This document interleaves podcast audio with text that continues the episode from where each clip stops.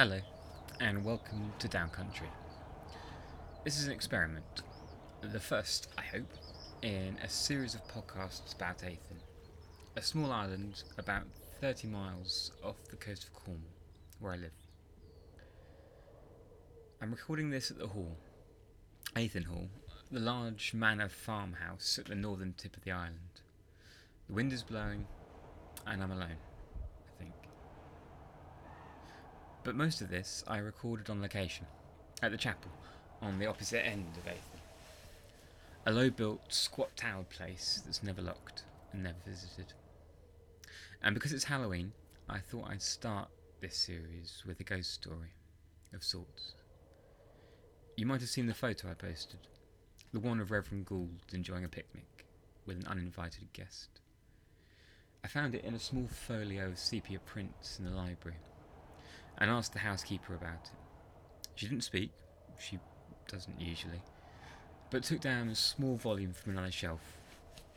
It was a paperback called um, Haunted Rocks A History of the Eythin Ghosts by Meliora Ray. Published in 1952, one shilling and sixpence. The cover is great. I'll publish it later. Anyway, I thought if I were to tell you a story like this, a bit of atmosphere would help. So I went to the chapel a few nights ago with the book and read the story. Hope you enjoy it. It's called The Left Black Arm of the Devil. Okay, I hope this is recording. Um, I've made the walk from the hall. It's about five miles. I left at four and it's uh, six now, and dark, really dark. Um, only the hall is inhabited any longer, so I'm on my own.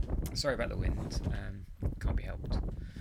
I'm just coming up on the chapel yard wall to the lich gate. uh, oh, the moon's come out, so I can see a little bit better. Uh, see the headstones. See the iron struts at their back to protect them from the wind. Ooh, it's cold. Right, here we go.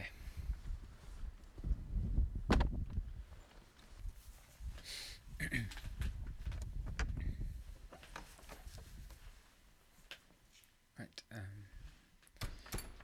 there. I um, I brought a lamp, an oil lamp, from the hall. Atmosphere again. Uh, also, the bulbs keep blowing in my electric ones, so I just stopped bothering. Um, I'm sat in the pew, the end carved with a weasel, I think, and I'm ignoring the creaks and groans of the empty old church. I'm alone, but not frightened. I can just see it from here. Hanging in the chantry is a withered black arm like a pub sign, swinging in the wind. Black chains and manacles grasping it tight, hanging it high, swaying between the votive ships, beckoning you close. It's the focus of the story. I'll begin.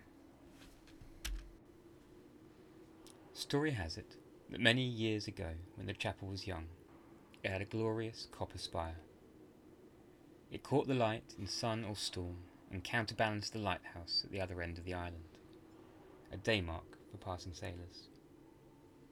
The Reverend at the time, his name varies in the telling, we'll call him Gould, took great pride in its glory, in its majesty. It was so glorious, it caught the attention of a seafaring demon. Grounding his boat on the sands of the beach below the chapel, the demon climbed the narrow rocky path and stepped over the stile set into the chapel wall. As he walked to the door, he whistled, and traced the tops of the tombstones with his fingers as he went. He knocked once, twice, three times on the chapel door and waited. The Reverend Gould opened it and looked at the devil that stood before him. On his head, a black tricorn hat trimmed with byssus, dredged from the sea. His face hung deep in the shadows of the brim, but his eyes still stared fiercely from the darkness. He had thick black hair, thick black whiskers, and a shadow of moustache above a leering mouth. He wore the outfit of a gentleman, but from many years past. Faded, black, and hot to the touch. On his feet, thick ship's boots, stained with salt. Hello, the demon said. I was sailing my boats and saw your beautiful church. May I come in? No, demon, said the Reverend, for he was no stranger to them. You may not. And he closed the door in the demon's face. Making the sign of the cross, he waited in the dark and listened to the demon walking away down the chapel path, on through the lich gate. And as he went, the Reverend thought, those boots on the stone sound a lot like hooves. Clip, clop, clip, clop, and gone. The Reverend thought little more of it. On this island, he got used to these things, and he went about his business. But that night, as he lay in his bed and stared at the moonlight through the lead framed, diamond paned, warped glass window, he startled at a shadow. The shadow was tall and long and loomed bent backed across the room, netted in the shadows of the window pane. And as the Reverend prayed, soft voiced but hard, he heard the bone crunch crack as something breaking. Then again, and again, and again, and again came the sound in the wind, and a laugh started, and the rain came. Then all at once, peace. Quiet. Nothing but the moon and the clip clop of hooves on stone, then gone. Gone. And the Reverend slept and dreamt of the dead. In the morning, with the sunrise, the Reverend rose and went out into the day. He unbolted the door and, blinded by the daylight, stumbled into the chapel yard. As his eyes adjusted, he recoiled, grasping at the stone carved arch of the door for support, the grotesque faces at the roofline staring down. Every headstone in the graveyard lay flat, broken at the base, all arranged in circles pointing in, and there, lounging in the lich gate with a clay pipe aglow, stood the demon, smiling. It was a terrible wind last night, Reverend. My little boat rocked hard against the rocks. I feared I would drown. But I looked up to your tower, shining beacon in the moonlight, and I was calmed. But I see the tempest reached you as well. A terrible mess, is it not? The Reverend met the devil's gaze and made no sound of reply. He stood straighter and blocked the doorway with his puffed out chest. Come now, priest. Can I not seek sanctuary with you tonight? Safe under your copper spire? I could sleep in a pew, could I not? I can feel it, deep within. The storm that comes tonight will be worse. Who knows the damage that will be done? No, said the Reverend, and he went back inside. The demon turned and walked whistling down the path. Very well, he said. Very well. Once he was sure that the demon had gone, and he was alone once again with his God, the Reverend prayed. But there are many gods on Eythin. Most men who held the Reverend's post came to terms with that, eventually.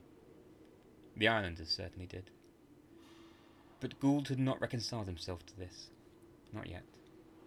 He hated looking out during his sermons, seeing the congregation muttering to themselves, fingering charms in pockets or strung about necks. As far as they were concerned, the chapel was a convenient place to worship. Period. Who you spoke to was up to you. His predecessors had all learned eventually that it was best just to let it be. To ignore it was the best you could hope for. Fighting it brought danger. Some had even prayed to them themselves in the end. To Yama, to Baal, to the other, to the island. Even those that didn't believe hedged their bets. Pray to him first, but then, when you're done, pray to them. So, when he asked for help that cold afternoon, the Reverend Gould should have stayed kneeling. But he stood, after his prayer, confident that God, the only God, his God, would protect him. But the others, listening, heard the slight and decided to teach him a lesson.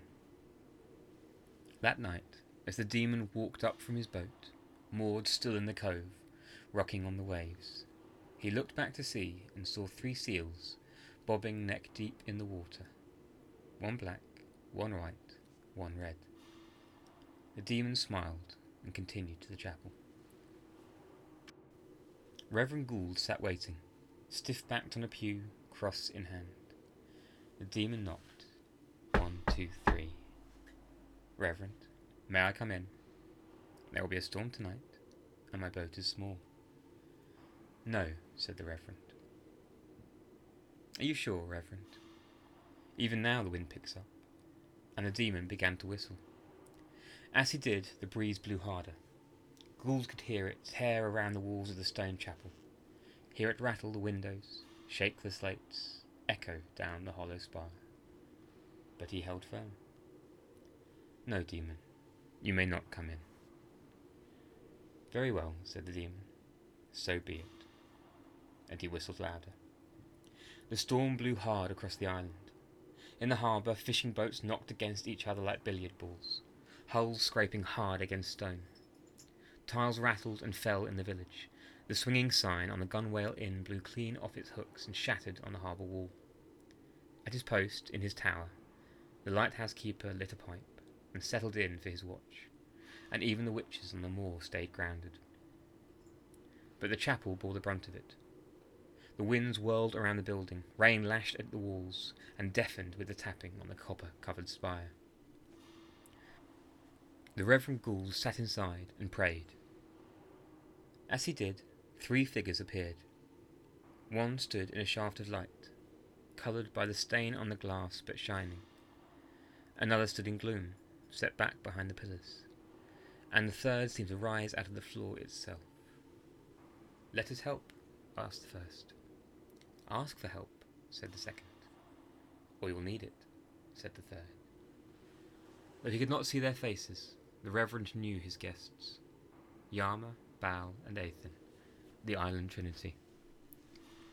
You are just as much devils as he is, Gould spat. I'll ask no help of you. Now leave. This is God's house. Very well, said Yama. We will go. To hell with you.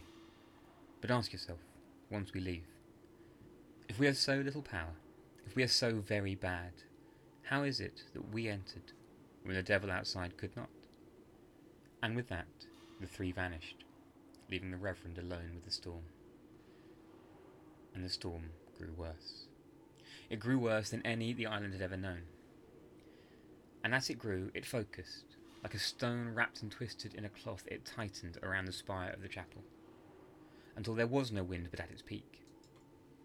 The villagers, the fishermen, even the Lord himself rode out and stood on the edge of the maelstrom, wind and water whipping whirligig around the shining copper, and all bore witness as it fell.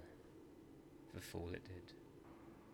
It tore from the stone tower, sheets of copper peeling like skin flayed from a back, pulled from flesh. The iron framework beneath buckling and falling into itself like the airbox of an accordion, a rib cage with a foot put through it. Its death rattle the sound of rivets popping. Even as it fell, the storm abated, and by the time the dust had cleared, there was not even a breeze, not even a ripple on the mirrored sea. The crowd moved forwards, cautiously, worried what they would find, for they knew the Reverend had been inside. But somehow he had survived.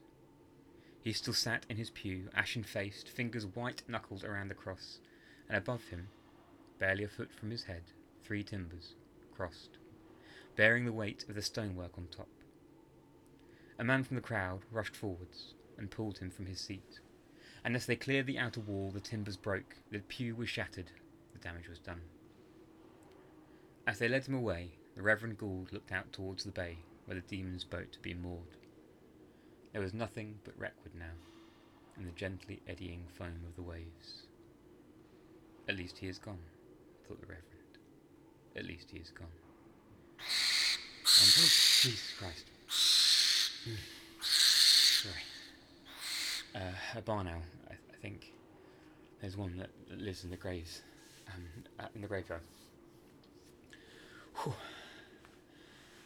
Sorry, where was I?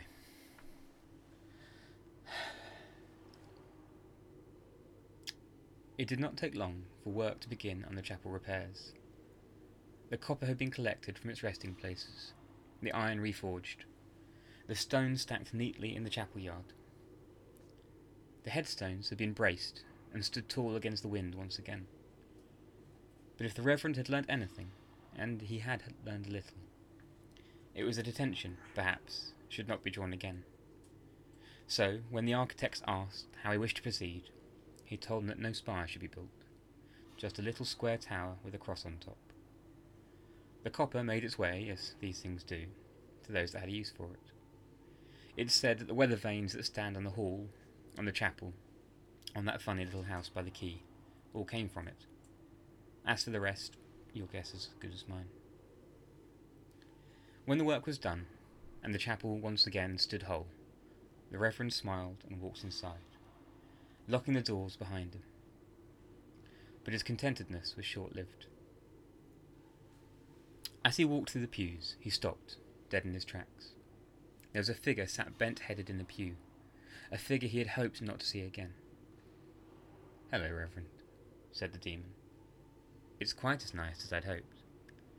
I think I'll stay. The Reverend Gould stepped back and drew his cross, brandishing it towards the monster. How? How did you get in? I did not invite you. no, said the demon. But there was a hole, was there not? My poor little boat was destroyed in the storm, and I saw this house was vacant. So I stepped inside and the walls came down. I stayed quiet, and now you've bricked me up, have you not? All cosy, all close, with you. Out! cried Gould. I will not have you here. He will not have you here. The demon twisted to his feet, face contorted with the grin of Pan and the fires that wait for us all. He has no choice, priest. I am here now, and here I will stay. It's my house now. And with that, the demon left, climbing the stairs that led to the tower, hooves clicking on the flagstones as he went. Clip clop, clip clop, gone. Gould sank heavy to the floor and wept, and at the window three crows cawed and arranged their wings, one black, one white, one red. The Reverend did not sleep well that night. It was not just the movement from the tower above, though that did not help. It was that he had prayed and God had failed him. Or worse, perhaps, he had failed his God. A devil lived within. It corrupted the very stonework. He could feel it. But though he prayed, there was no answer. As he fell into uneasy sleep, Gould prayed one last time for a sign, for help. And, for it was late, and he was tired, and he was desperate for peace, he prayed three times more and slept. He awoke at dawn, sunlight shattering through the diamond panes of his windows. He did not feel rested. He did not feel well. With dread, he pushed through the curtains that divided his rooms from the church itself and walked into the nave. Sat on the altar, swinging his legs, was the demon. Good morning, priest. Are you well? he said, and jumped from his perch. Looking forward to Sunday? I am. I have so many ideas for your flock. Perhaps you'll lend me a cassock. Finding this amusing, the demon doubled over in laughter. The Reverend Gould did nothing. Come now, the demon said. This is no fun if you don't spar. Have you nothing to say? Gould stood mute in the churchlight. He does not, said a voice, but we do. The demon wheeled about, searching for the speaker, but there was none to be seen. Come out, damn you, he cried. Cowards! Now, now, said a voice. We'll see about that. Cuth. That is your name, is it not? Cuth. At this, the demon blanched. How? How do you know my name? We know lots of things, Cuth. We know your master. We know the power of a name. Whose should we call, do you think? Yours or his? Cuth, for that was his name, paused and considered, and smiled. You do not know his name.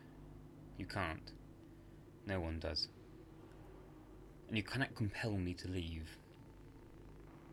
Oh, we can, Cuth, and we do. We know his name, and he's coming. With that, the ground shook, and the light of the sun dimmed as if doused like a candle smothered in brass. The air grew thick and sulphurous. Gould could taste bitter oranges in his mouth. Cuth.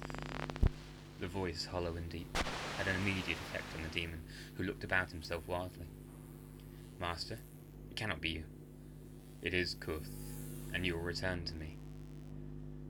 The chapel shook once more, and thunder clapped out above, rattling the skeletons in the tombs, shaking out the cobwebs from the prayer books. Music rang out, a din of jangling chords and the steady march of some infernal player. Master, forgive me. Cuth was on his knees now. I am sorry, Lord Belith, forgive me. With that, all noise and thunder ceased.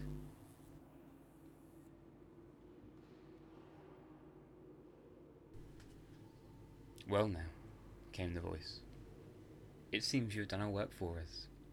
You have called your master yourself. We can feel him. He is coming.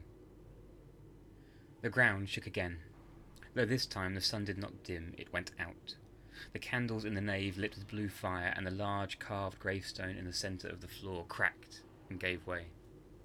The same blue flame issued forth, and a wind blew hot and stale. The music that came from deep within was that of the dead, and full bellied with it. The voice that was heard was not booming, it was not loud. It was clarion and desolate, and it spoke only once. Here, dog, heel.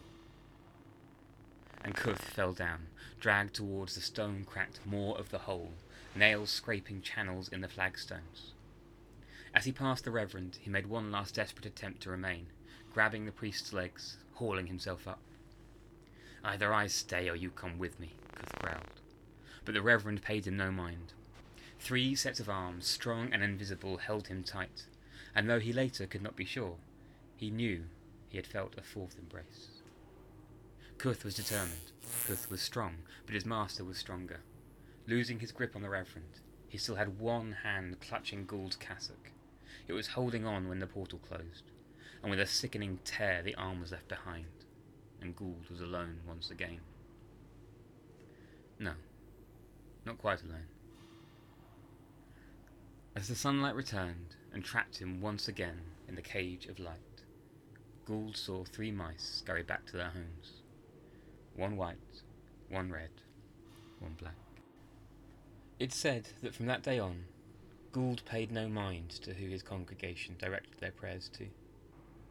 And those that noticed these things saw that around his neck now hung the anchor cross of the island, and above his head, suspended on its chains and blackening rapidly, was the left arm of the demon Cuth, a warning to those that would follow. Hmm. the end. Now, I don't know if that's true. The arm looks real enough from here, though how it came to be here is anybody's guess. I read about another, the hand of a thief in a church overseas. There is a large and cracked flagstone in the centre of the nave, the words faded from the passing feet of worshippers, the soft salt air. And it is said that on nights when the storms lash particularly fierce, a sailor, dressed in a black overcoat and boots, can be seen on the shoreline below the chapel. The empty left arm of his jacket pinned across his chest, a pipe in his mouth, and fire in his eyes. And as the storm rages about him, he whistles. Many have approached him, and all report the same. He vanishes into the rain and the wind, and nothing remains. Just two cloven hooved prints in the sand, and an echo. Clip clop, clip clop, gone. And there's that photo, isn't there? Anyway, the story is done. I'm walking home. Though I'd like your company, it's a good two hours, so I won't keep you. I hope you enjoyed it. see you soon. Oh, um, actually, before I go, I just thought I'd say it's a bit strange. In the book that I'm reading this from, the Meliora Ray one, somebody's gone through and crossed out Cliff's name every single time it appears in the story. Two neat lines of ink. Cliff, scratch, Cliff, scratch. Over time, I suppose, their ink faded and the printed page did not, so I can read it. Who knows? It's as plain as day now. Cliff, right there on the page.